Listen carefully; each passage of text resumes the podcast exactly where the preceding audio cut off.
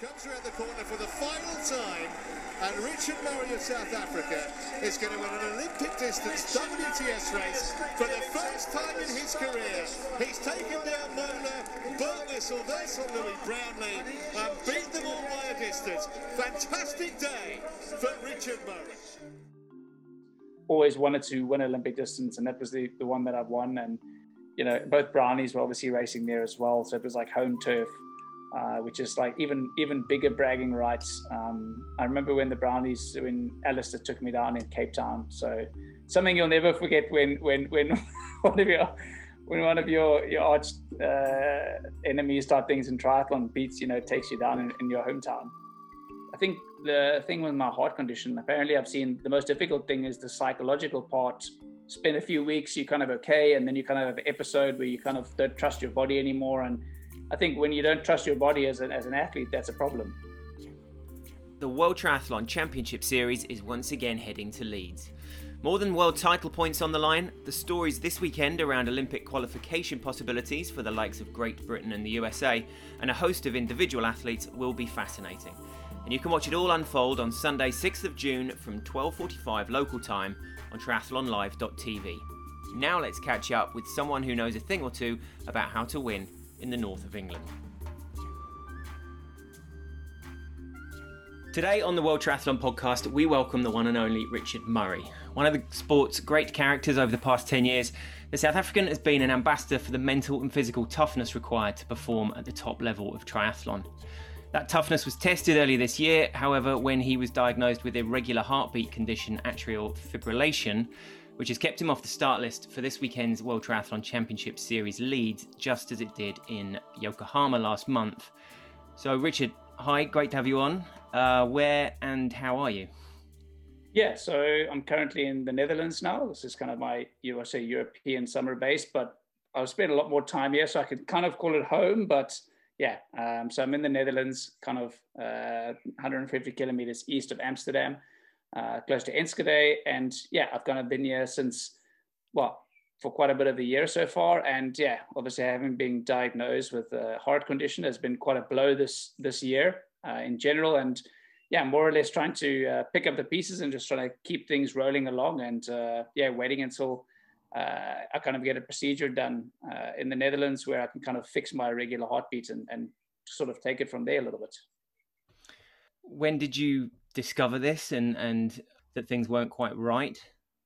Yeah, so it was kind of in January side, kind of start of January, and we were just doing some training. And um, kind of the week before, I'd kind of got a little bit ill, uh, and I kind of had a fever for one day, and I kind of thought nothing of it, and uh, it sort of went away, and I went got back into training. Everything was back to usual, uh, and then I kind of had some irregular uh, kind of heart palpitations in a few days leading up to having kind of the first episode of, of irregular heartbeat.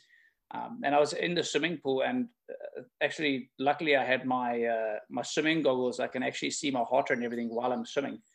Um, and wow. so, yeah, and so I was swimming, and normally I know what range I'm sitting in with my heart rate, and all of a sudden my heart rate just spiked to 160, 180, um, and I was just warming up, and I thought maybe something's uh, incorrect, maybe some technology's out or something.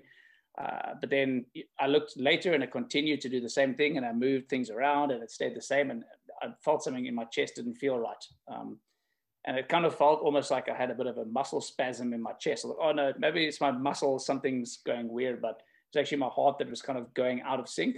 Um, and, and, I literally told Rachel, I climbed out the pool and I was out of breath and everything. And, and I kind of said to her, no, something's not right. Um, and, and she said, no, what is it? And I said, I can't breathe. And I feel like my chest is racing. And um, yeah, and I could still check my heart rate afterwards and it was sitting quite a lot higher than usual just mm. standing there.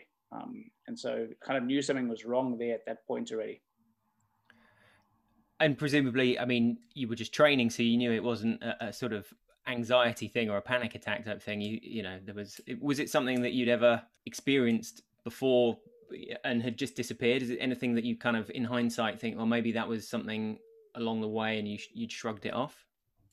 Um, well, not really. I mean, it's kind of you know as an athlete you kind of you know you, I wouldn't say you get used to dealing with the little small problems, but definitely as an athlete you have to overcome things and you know especially if you're tired and training and those things you've got to push through and mentally you've got to be very tough and everything and you know, now it's kind of like the opposite where I've got to almost be, you know, really careful with myself and not overdo things because, you know, uh, I would say a heart issue, you know, if you tear a, you know, muscle or you break a bone or something like that, usually it heals and, and you kind of get back into your own way really. But a heart is bit more of a serious thing. And a lot of people obviously get a bit scared when they hear heart, uh, heart problems or heart issues, but, you know, the heart is generally just a muscle um, at the end of the day but obviously you've got to uh, you know just take it take it seriously and um, try and find ways of getting back you know to racing and being being healthy again presumably quite handy having rachel rachel klamer your wife elite netherlands triathlete as well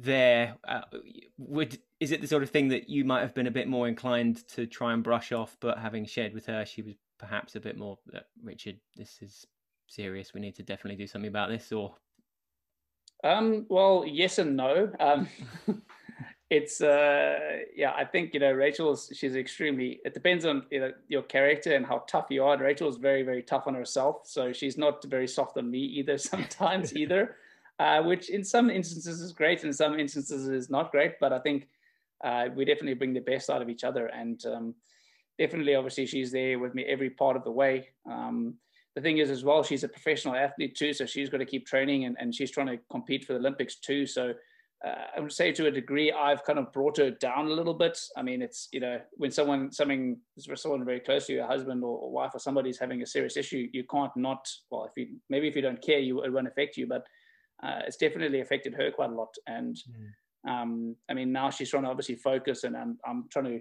you know get myself right as well as help her. And the situation is kind of a bit up in the air a little bit. Um, but yeah, kind of doing you know everything we can. But she's definitely you know behind uh, me a, lot. And her father is also um, he's a doctor as well, which is which is great. So next door, if something happens, I, have got a doctor who can help me out, which is reassuring. Which is quite reassuring. Um, and so yeah, I had to kind of make the decision whether I would get the procedure done in South Africa or in the Netherlands. Uh, and I kind of had to weigh up like you know family in South Africa versus Rachel and family and stuff here in the Netherlands. And so it was a very tricky, um, tricky time and something to, you know, decide on. Um, and so, yeah, I think that was quite a tough decision to make, but um, definitely mm. there's some top, my coach, uh, Louis de la Haye, uh, he's had some athletes who have had the same heart problems and things as well before, which is quite good um, in, in, you know, bad and good. Um, but definitely, so uh, they've gone to see a doctor here, and I'm going to kind of see the same uh, same doctor here as well, who's going to um, who's a cardiologist, who's going to obviously try and take care and, and look after the situation, which is good. So the next step is this procedure. You're not quite sure when. Obviously, you know, month and a half away from two months, I guess, from Tokyo. So, what what is the timeline looking like for you?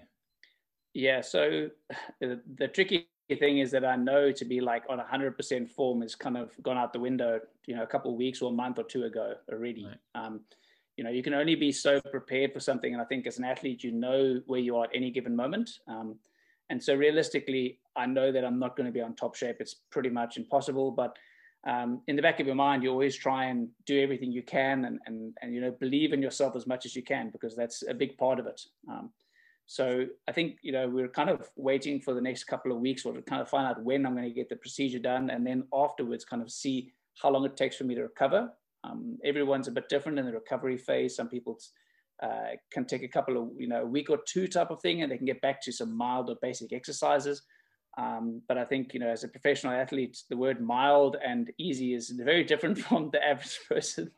Um, so uh, definitely going to have to see how the recovery goes. Uh, Rachel is actually going to Leeds uh, World Series this tomorrow evening. Um, and then she goes from there on to France to Font-Romeu altitude camp. So I'm going to kind of be on my own, which is, uh, you know, a difficult thing. She needs to go and prepare for Olympics, and and you know I need to get myself right. So I don't want to hold her back from you know being the best she can. Mm. Um, so it's yeah, it's a difficult difficult uh, scenario a little bit, but um, yeah, a lot of people have had the procedure done before. It's not a, it's not a, you know, it's quite a common thing, uh, especially for top athletes to have. And a lot of people have ablations and things done. You, Generally, it's fine. So, um, yeah, I think that's the big thing to make sure we both do what we need to to a certain degree. And you're able to obviously maintain a level of training at the moment. You haven't, you know, it's it's a case of dialing that right back rather than knocking it on the head altogether. No, exactly. I think that's the um, you know the thing. I've kind of had to learn where the the limit is um, and kind of stay within that. Uh, and I definitely noticed kind of like on it's kind of sounds weird, but uh, you know on the front of and you know anxiety and on the front of not knowing what's coming and and a lot of things from from last year, you know. Uh, corona and all these things happening all at the same time has been quite a lot to deal with. Uh, and so, yeah, I definitely think on the training side, I kind of stick to two to three hours a day of training, very low intensity. Um, and so, yeah, I can't do anything too you know, too exciting or too hard before I kind of have a bit of an episode of, of my heart. So um, I've noticed every time after I've done a hard swim, it's been like an hour or two afterwards, and I've had like, you know, the swimming being the most taxing for me out of the three. Hmm. Um, and so it's, yeah, could be a combination of things to do with breathing, oxygen, um, things like that. Uh, and so, yeah, hopefully we can uh, figure that out so I can, you know, continue being an athlete. Uh, and if not, I was already at the start of the year kind of told to kind of hang up my uh, racing shoes in January. Um, and yeah, having heard that from a doctor, from a cardi- you know, a cardiologist saying, you know, your career's finished, you know, you can go and get a usual job is what I was, is what I was told. And I kind of thought like, what is a usual job? Yeah, that's, I mean, kind of like, break it to me gently. That's, uh... yeah, I thought, Jesus, that's what, and my father was there and Rachel was there and they were both like, oh my goodness, like, this isn't going to work. This is not, uh, not, this is not the best scenario. Um, I, I mean, obviously in the intro, I mentioned your, your mental toughness and, and physical toughness and so on. Is that, you know, would you, is that how you would describe yourself? Do we see the the same sort of Richard Murray that that Rachel sees? Yeah, no. I mean, the thing is on, on, social on social media, you see one side, and then you know on podcasts and on on you know on live streams and on other things and stuff, you get more of a reality. Um, but it's definitely psychologically been. I think the thing with my heart condition, apparently, I've seen the most difficult thing is the psychological part of it um, you know, you kind of spend a few weeks, you kind of okay, and then you kind of have an episode where you kind of don't trust your body anymore. And I think when you don't trust your body as an as an athlete, that's a problem. Um, mm. And so, yeah, it's been a roller coaster of okay. After the first time, I was getting better. I wouldn't put it out there on social media. I'm going to kind of see how it goes. Uh, then it happened the sec- second time, and both of the, the first two times it happened, I was traveling to Namibia. It was two days before traveling to go somewhere which was also quite interesting. Um, and both of them were going to Namibia because we went to Namibia camp twice. Uh, and then it happened a third time in Namibia after a week again. And I kind of thought like, okay, now this is, I'm going to now tell everybody because I can't keep not pretending, but you know, everyone knows something was wrong, but I just didn't want to, you know, put it out there too early. Um, you know, you don't want to, uh, what, what is this? I think is it waking rest? I don't know what the exact sentence is. I think it's awaking resting dogs or something, sleeping dogs or something like that. Um, so yeah, I think that was the case, and then just letting everybody know about it. So everyone, our sponsors, federation, uh, triathlon community, everybody knows uh, kind of what's going on. Looking back, are there are there times through training? I, I guess inevitably, perhaps, but you have like felt that you've pushed yourself right to a limit that you would then be thinking afterwards, right, I don't want to necessarily go there again anytime soon?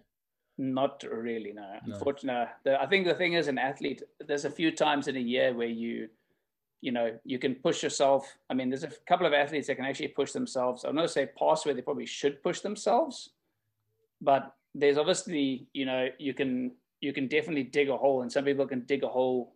I wouldn't say more than others, but can definitely push themselves uh, until breaking point. Um, and yeah, I think that's a little bit. Uh, I mean, it can come around from just many years of, of endurance sports and of on, on intensity. Um, so we're hoping that's not the case. Uh, otherwise, I might be in uh, trouble not being able to push myself again. But um, yeah, definitely looked at you know already different uh, you know possibilities of stuff after sports already quite a lot over the last couple of months. Uh, just you know when you know it might be the end, you start you know looking at what's next a little bit. Um, so it's definitely, you know, not done yet, but definitely waiting to see, you know, uh, after the procedure how things go and uh, you know, kind of take it from there a little bit. Hmm. Yeah, I suppose you have to be philosophical in that situation, don't you? And uh, if it's sort of out of your hands entirely, then. But trying to stay positive, particularly after the year. I mean, so last March, April, when Tokyo was obviously postponed officially, at that point in your preparations, how were you feeling? Were you were there any niggles? Were you like this is this is looking really good, or you know, was there any reason why perhaps the postponement you were looking at in a positive way as well? Um, no, I would have actually preferred last last year to win the Olympics. Actually, yeah. Uh, I was in some pretty good shape the year before. I think I had a bit of an up and down year. I think I got injured just before that, um, so kind of had like what a bit I wanted to prove. Um, and my form and stuff, the lead up last year, I was probably in some of the best shape that I've been kind of in, yeah, kind of January, February, March out. I was in some pretty good shape last year. And then there was obviously no racing and stuff. And I think a lot of athletes, when you kind of go all in and then it doesn't happen, and then, you know, now preparing for this year's Olympics and then I have this, it's just a, yeah, it's been pretty tough. I mean, it's been a tough couple of months, tough year already. Um, but yeah, you got to obviously kind of look, you know, forwards to what you obviously can do. Um, and I think, you know, being able to, you know, for me to still be able to exercise on a low level now is still enjoyable. And, you know, the sun's come out, it's getting to summer in Europe. So uh, it's definitely worse, worse places to be now. Um, so yeah, I think you got to look at the positives. For sure.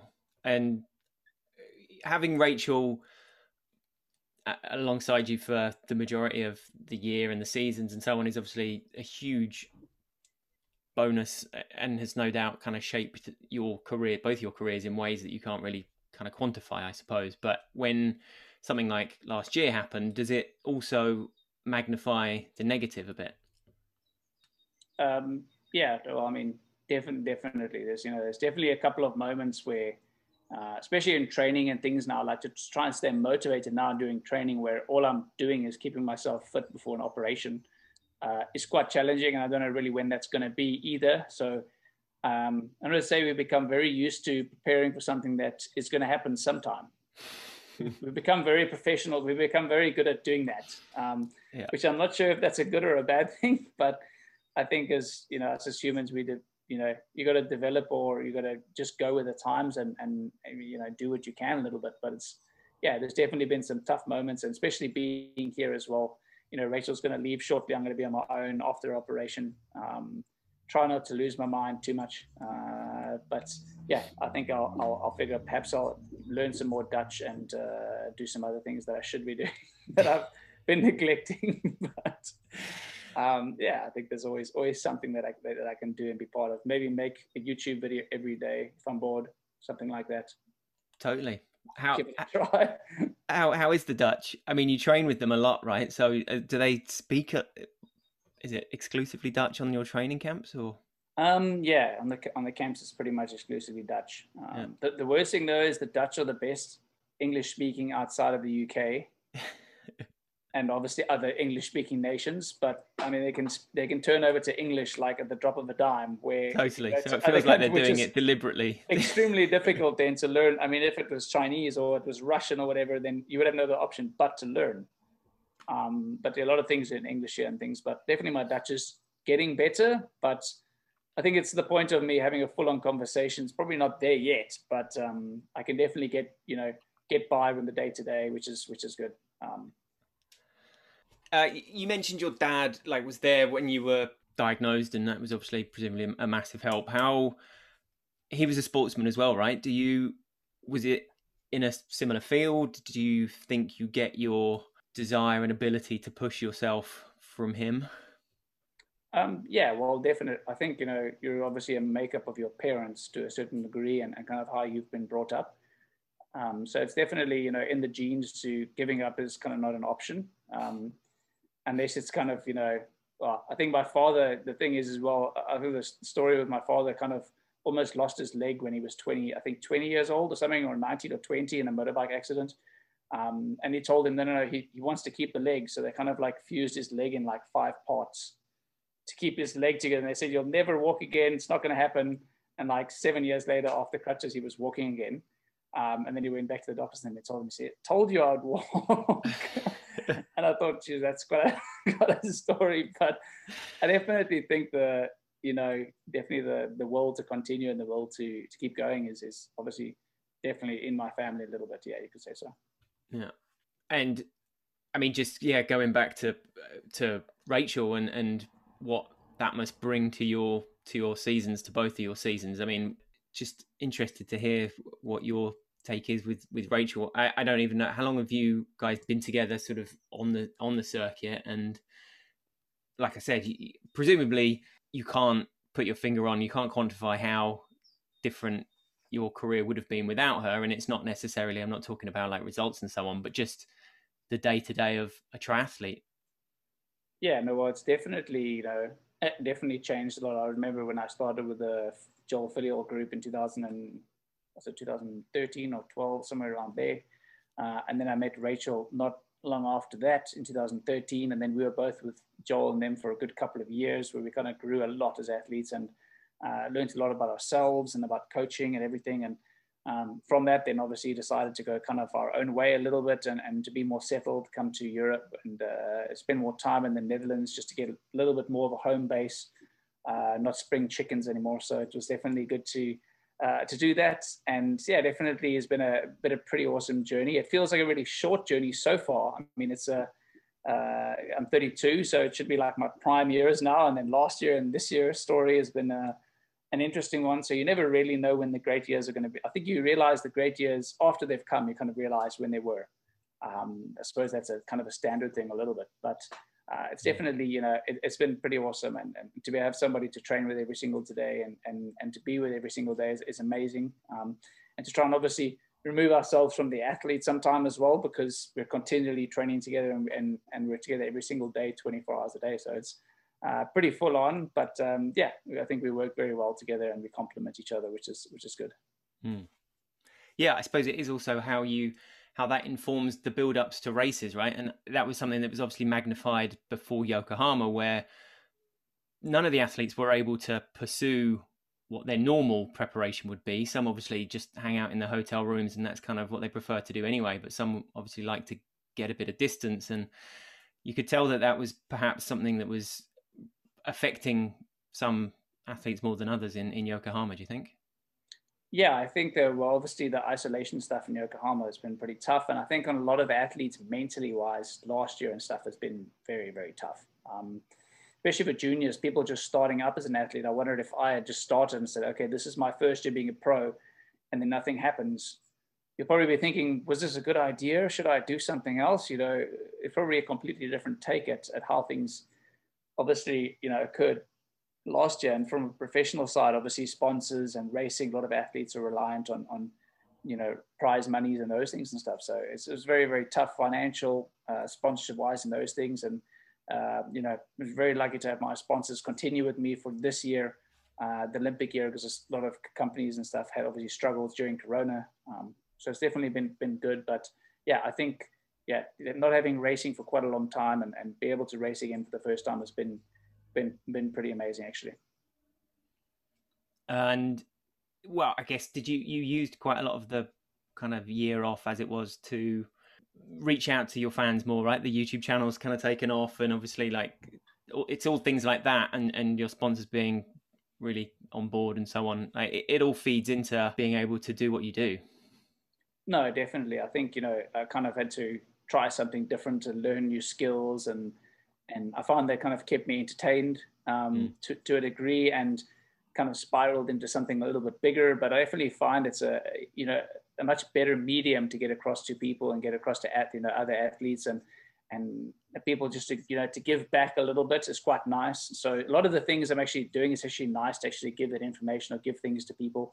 Um, not just you know the fact in it, in it growing and becoming something, but uh, yeah, it's definitely kept myself entertained, and it, it, was more or less from doing my own um, my own running events and things, and then just posting that online and thinking, oh, this actually doesn't do too badly, and um, kind of learning from there. But it's a whole, you know, it's a whole different ball game, the whole uh, online scene to do with making YouTube videos and, and, editing and all these things. But it's been pretty good fun so far, so I enjoyed. Yeah, well, it's obviously a big part of what of you know you're you obviously take time to read people's comments, respond to people's comments, and to be able to do that, uh, particularly in a you know community like the triathlon community, is is pretty important. You know, they the details matter a lot, don't they? No, definitely. I think there's you know I wouldn't say the amount of people that would probably you know reply to those things. You know, I'm wondering. I'm like now it's okay. I'm like, what happens if I get hundreds of comments? I'm like, that's gonna take me like a week to reply to everything but I think now that it's still small, it's probably still doable. Um, and there's also like a membership thing. So a lot of the time, I'll obviously make it an, an you know important thing to reply to the members of the channel, so people can become members of the channel as well, which is pretty cool. And uh, they can direct message me and, and what and those types of things, which is quite cool. Um, and so yeah, I think it's it's kind of a different medium, and then hopefully I'm going to probably convert it into like a coaching type platform down the line um, once it's kind of matured a bit more. And yeah, that's kind of a little bit the plan of it. Mm. And you, you're already sussing out, presumably, yeah, what people are interested in, what they want to find out, and so on, and then you just build from that. Yeah, no, that's a little bit, a little bit the kind of the yeah the plan, more of it like kind of a startup in itself a bit. Oh. Well, obviously, this weekend is disappointing for you not to be in Leeds, but presumably it's also not a race that you mind talking about too much. Fond memories? No, definitely. I think it was uh, probably one of my best events that I had of my career. Uh, I think there's three that stand out, but Leeds is definitely the one that's like the Olympic distance. Always wanted to win Olympic distance, and that was the, the one that I've won. And um, yeah, it was quite yeah quite a quite a special day. The funny thing as well was with Leeds is I did the team relay like um, I think that yeah the race there did the team the team relay three days before, and I was wondering if that was going to be good or bad, um, and it actually ended up being good. So some of the times you think like uh, I was wondering what were the other athletes did all the other top athletes also do the team relay in Nottingham and then drive down there and but yeah it was a pretty amazing pretty amazing day and I felt probably the best that I've felt in you know in a race. Um, and yeah, it kind of was a, a bit of a weird race because I kind of went off the front at the start and then expected everyone to catch me, and then they kind of just didn't. And I thought, well, they're eventually they will catch me. And then I thought, well, this is 5K. Maybe they haven't caught me, so maybe I could maybe take this. Um, and so it kind of like evolved during the race. Um, and yeah, it was pretty pretty cool. Mario ended up like almost coming back at me in the final K or two K or something, and the coach was like, "Mario's coming back at you." And I thought, oh, "No, I really have to go all in now, otherwise I'm going to lose it." Um, but that's yeah. what I was thinking. I mean, you know, you'd you got into that great position off the bike, right? So you were kind of leading what was a pretty large group in there. Coming out, obviously very little in it. But when you're spearheading a little group like that and you know that you've got Mario and Vince behind you and you know how good they are, it must be a strange, strange situation, strange feeling to to to be to know that they're just like this. This is we're on the back of this. This is what we have to do, and and all you've got to do is just try and maintain or extend. No, I think it's yeah, it's definitely a like thing of being chased. I mean, I'm not, I'm usually the one being the chaser, not the one getting chased um, that's kind of how my whole career. I remember speaking to Johnny and Johnny the one time at the one the event, and and I was just saying, like, I've spent like ten years chasing you. it's like like a career. There should be like a book, like a book of like the chase. where I had to like continually try and catch the Brownlees or like in the front group for like my whole career, which um yeah it's and and obviously there it was uh you know, both Brownlees were obviously racing there as well. So it was like home turf, uh, which is like even even bigger bragging rights. Um, I remember when the Brownlees, when Alistair took me down in Cape Town. So something you'll never forget when when when one of your when one of your your arch uh, enemies type things in triathlon beats you know takes you down in, in your hometown. Um, but uh, it's definitely yeah, it was a pretty pretty cool race, and having having my coach Louis there was also was also great, and it was also after a spell of a whole bunch of bad races and and and say bad luck, but it was just had almost like a year of just bad racing a little bit. Um, hmm. And then I think you get really, really, you have that part where you're like, when is, you know, when is the drought going to end? yeah. And boy, did it end. I mean, even over that last final 300 meters, Mario might have been slightly closing the gap, but you looked effortless I mean, you probably knew by that stage it was an unassailable lead, and that that helps, I guess. But did you, you know, through the 10k, were there, were, were you able to kind of keep it on kind of a level, or were there moments of just like, oh, this is this is gonna? Well, actually, no. It was actually I felt like I was in control of for most of the run. Um, obviously, the uphill, that course is a very very tough course. Um, so probably for a course that would be good for me, that'd probably be a good course. Um, mm-hmm the bike course was I actually came like I think it was like fifth last out the water in that race. And in the swim, I was like, I'm going to quit triathlon. Like, I'm done with this. This is uh, this is not my thing. My swimming is just getting in, getting worse. And and then got on the bike with Bloomy and a couple of other guys that just like put the absolute hammer down. And uh, so we actually ended up, I think, making it a minute 20 or a minute 15 deficit to the front guys. Um, right. So, and then, yeah, I think on the run, it was, it was a tough run course. It's got a climb on, um, it's pretty warm as well. So yeah, it was, I think a lot of the things pay a little bit into my favor on that, on that day. Um, and even on the bike, I didn't feel particularly great. My legs felt, didn't feel really responsive. And I thought, I don't know how the run's going to go, but I'll just sit in here on the bike and just, you know, hopefully we get through. So it was quite a good scenario actually, but uh, you know, you got to take, you know, the race as it comes of it. Yeah. At the end, like even Mario looked absolutely sort of thrilled for you. Uh, I mean, I suppose that's kind of a, a, mark of a mark of him as a character as well, is it? Yeah, no. Well, I think uh, you know I've also known Mario since kind of my first first international race when I think I raced in um, I think it was in Rimini in 2008, if I'm not mistaken. Um, we were at World Duathlon Champs or Junior Duathlon Champs, uh, and he was there, Johnny was there, and I think that's kind of the first couple of times we competed against each other and trained together, obviously for a good couple of years under Joel. So uh, it's always it's always good. It's the same with Javi when Javi does well, or you know you're always happy for for someone for someone to do well. And in 2019, Leeds was personally like one of my favourites in terms of the pre-race hype before was all about you know the Magnificent Seven and, and you and Javi coming back and Mario and so on, and then Jake just came in and um, blew it away. Uh, you know, in spite of in spite of all that, um, I, and actually, you know, Vincent obviously finished last year incredibly strongly, but perhaps didn't have the race he would have wanted in in Yokohama. And to be able to look across a start line like we almost like we will in Leeds certainly, but almost certainly in in Tokyo as well, and not be able to pick who you think, not be able to pick a winner. Obviously, everyone will have an opinion, but it's it's exciting, isn't it? I mean, you have career defining, sorry, era defining athletes, and that's it's brilliant to have someone like a Javi Gomez dominate for a long time or Gwen. But at the time, to see a start list and just not have a clue who's going to come out on top is is pretty exciting for the sport. Yeah, no, definitely. You know, it's it's not. I mean, it's not often where you have all the top athletes on one start line. Um, and the, the one thing, the interesting thing is I noticed the Olympic race is also different to a World Series race, um, which probably a lot of people won't won't realize or won't know. But the field is actually slightly dense, less dense than it is at a World Series race, where obviously on you get there on points and everything, and, and the top athletes in the world will be there. Uh, whereas the Olympics, obviously, there's slots and things and stuff. So it actually, um, the second group and those things, it's all dependent on where the athletes are. But for, for me as an athlete, it's always you know really important to see who's going to be in the second group, how strong is it going to be, um, and it definitely changes when it comes to the Olympics, uh, mm. as well as obviously the swim course changes sometimes to a one lap swim. I think it's still two laps in Tokyo. Um, but yeah, I definitely think it's going to be interesting. Obviously, with the heat playing even more of a factor, Rio was supposed to be like the hottest race ever, but um, Japan is definitely hotter than, than it is in Rio. Um, and yeah, definitely something that I'm I am looking forward to. Was looking forward to. I'm not kind of not sure where I lie a little bit, but um, it's definitely you know it definitely would be a course that I would love to go and race hard in. Um, a little bit like Mexico and Cozumel, which was also extremely warm.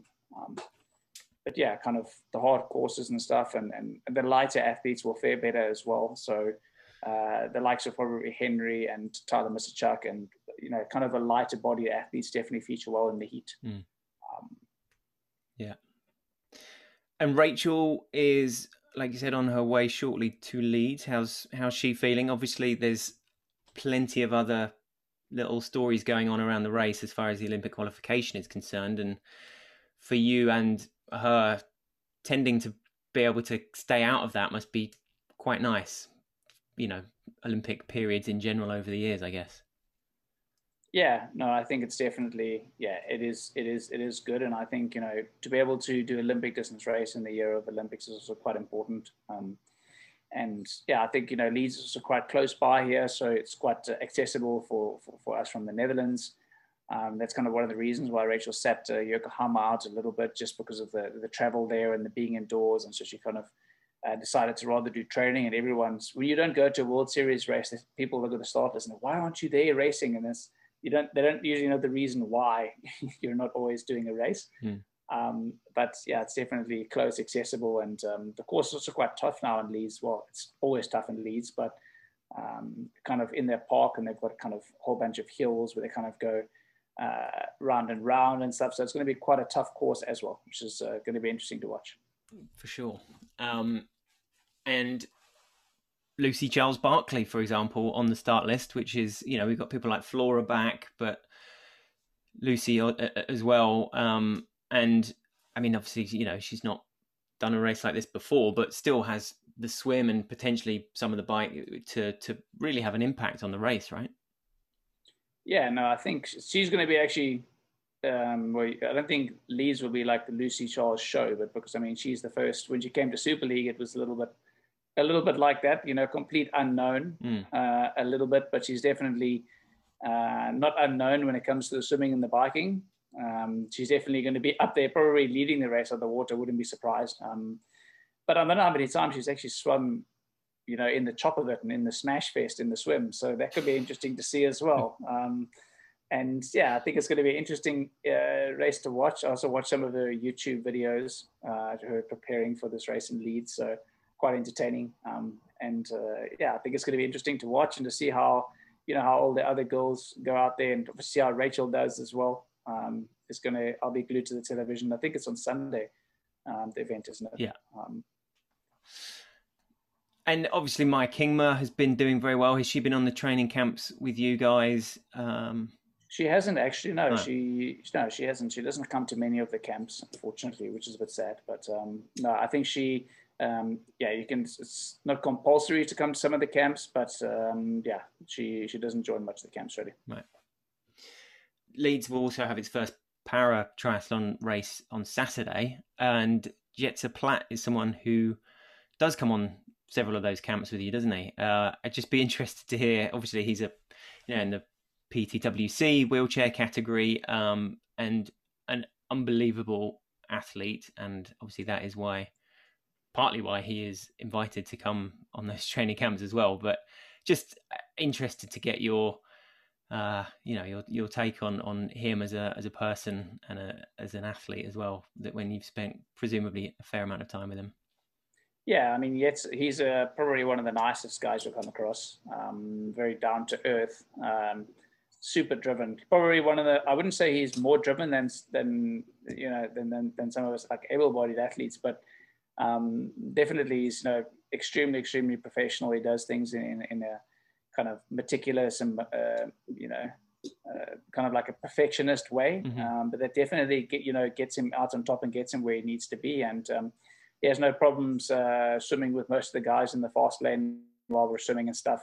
Um, and obviously while we're riding, he does all of his rides with us and everything. And he passes us in the downhills all the time because he's more aerodynamic, which is a bit unfair.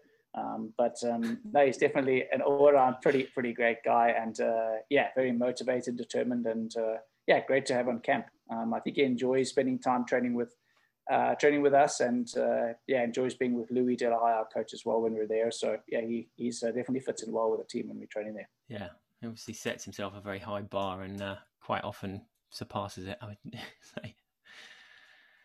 And for you over the last you know decade or so uh, obviously like a fiercely competitive person, and whether you're eight years old playing in a local tennis tournament or an elite athlete, you know, you ha- you always have those. You know, you don't even know why, but like a rivalry or someone that you just always kind of right. That's that's my he's my target. I'm going to beat him. Uh, is there someone rationally or not over the years that that has been that person for you? Uh, it, well, definitely be the Brownlees for sure. Right. um, I think they I think there's been like a handful of times that I've beaten them over the career. Uh, and there's probably like a couple dozen times they've beaten me. Um, so it's definitely they're the obviously you know with with all the Olympic medals and and, and you know the accolades and everything they've definitely been the ones over the last ten years. Uh, them along with Javi Gomez and and and Mario Mola. Um, you know they've definitely been the ones I've had to compete against and, and, and try to you know, better every single time. And especially when it comes onto the run and it's Mario and myself on a run, there's, you know, sometimes it could go either way when we go out together. So it's definitely, uh, he's also been one that's, that's, uh, yeah, it's almost like who's got the edge on the day that kind of takes it a little bit. And it's those little those little rivalries that obviously every sport needs as well, wouldn't you say? Kind of... No, I think it's what keeps it exciting. I mean, if it's if it was just someone goes off the front and wins automatically, it would be boring. So it's always you got to have uh, everyone being at their top, and it makes for the greatest show on earth. Well, maybe not on earth, but in triathlon for certain. Um. for sure. I mean, you mentioned that there were three three races in particular through your career, but would you say there was a breakthrough race where you were like, either okay, now this is the sport for me, or now I can mix it with the best, or what? What was your the fondest one that you look back on? I guess.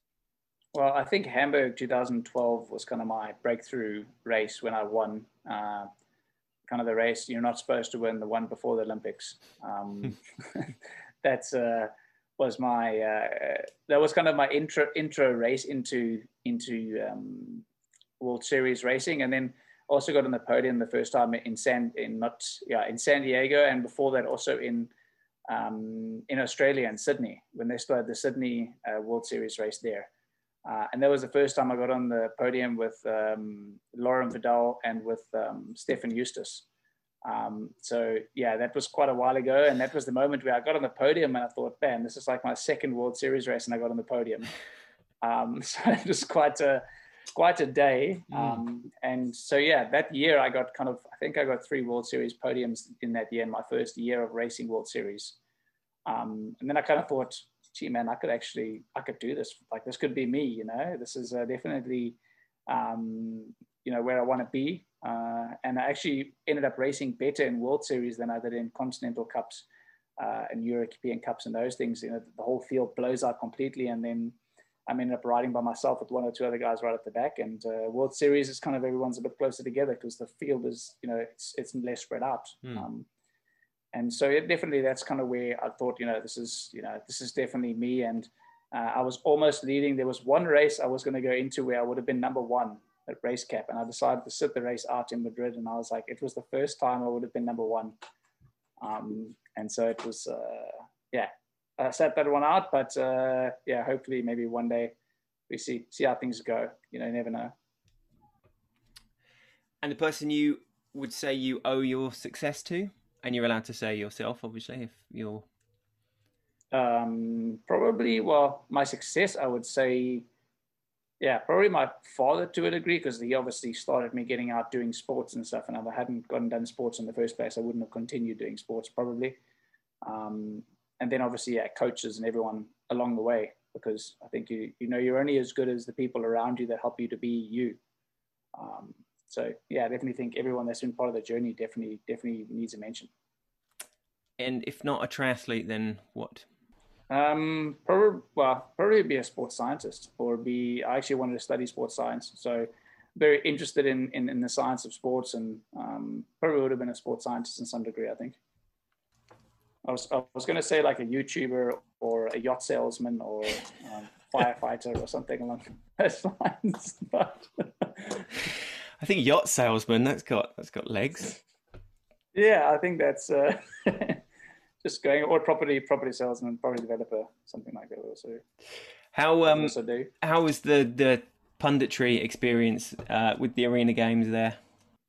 Um, yeah, it wasn't it wasn't too bad. Yeah, I mean, I kind of enjoy. I've done commentary in one or two events, um, but yeah, I definitely kind of like the dynamic of how the races unfold and how things happening. So definitely some commentary down the line would be something that I'd be be also be pretty interested to do. Um, and coaching as well. I plan on coaching down the line, so it might be a kind of a mix of a whole a mixed bag full of things.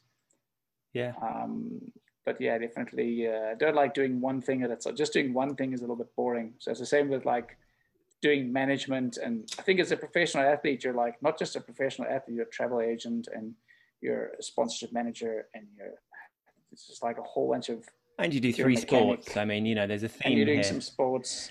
yeah, it's definitely um, full time job. Brilliant. And you'll obviously be watching this weekend Triathlon Live uh, yeah. Women's race twelve forty five, men's at three forty five. Cheering on Rachel from home. Yeah, definitely. No, I think that uh, uh, yeah, definitely, definitely looking forward to watching and schedule my massive training schedule around it. So it should be good.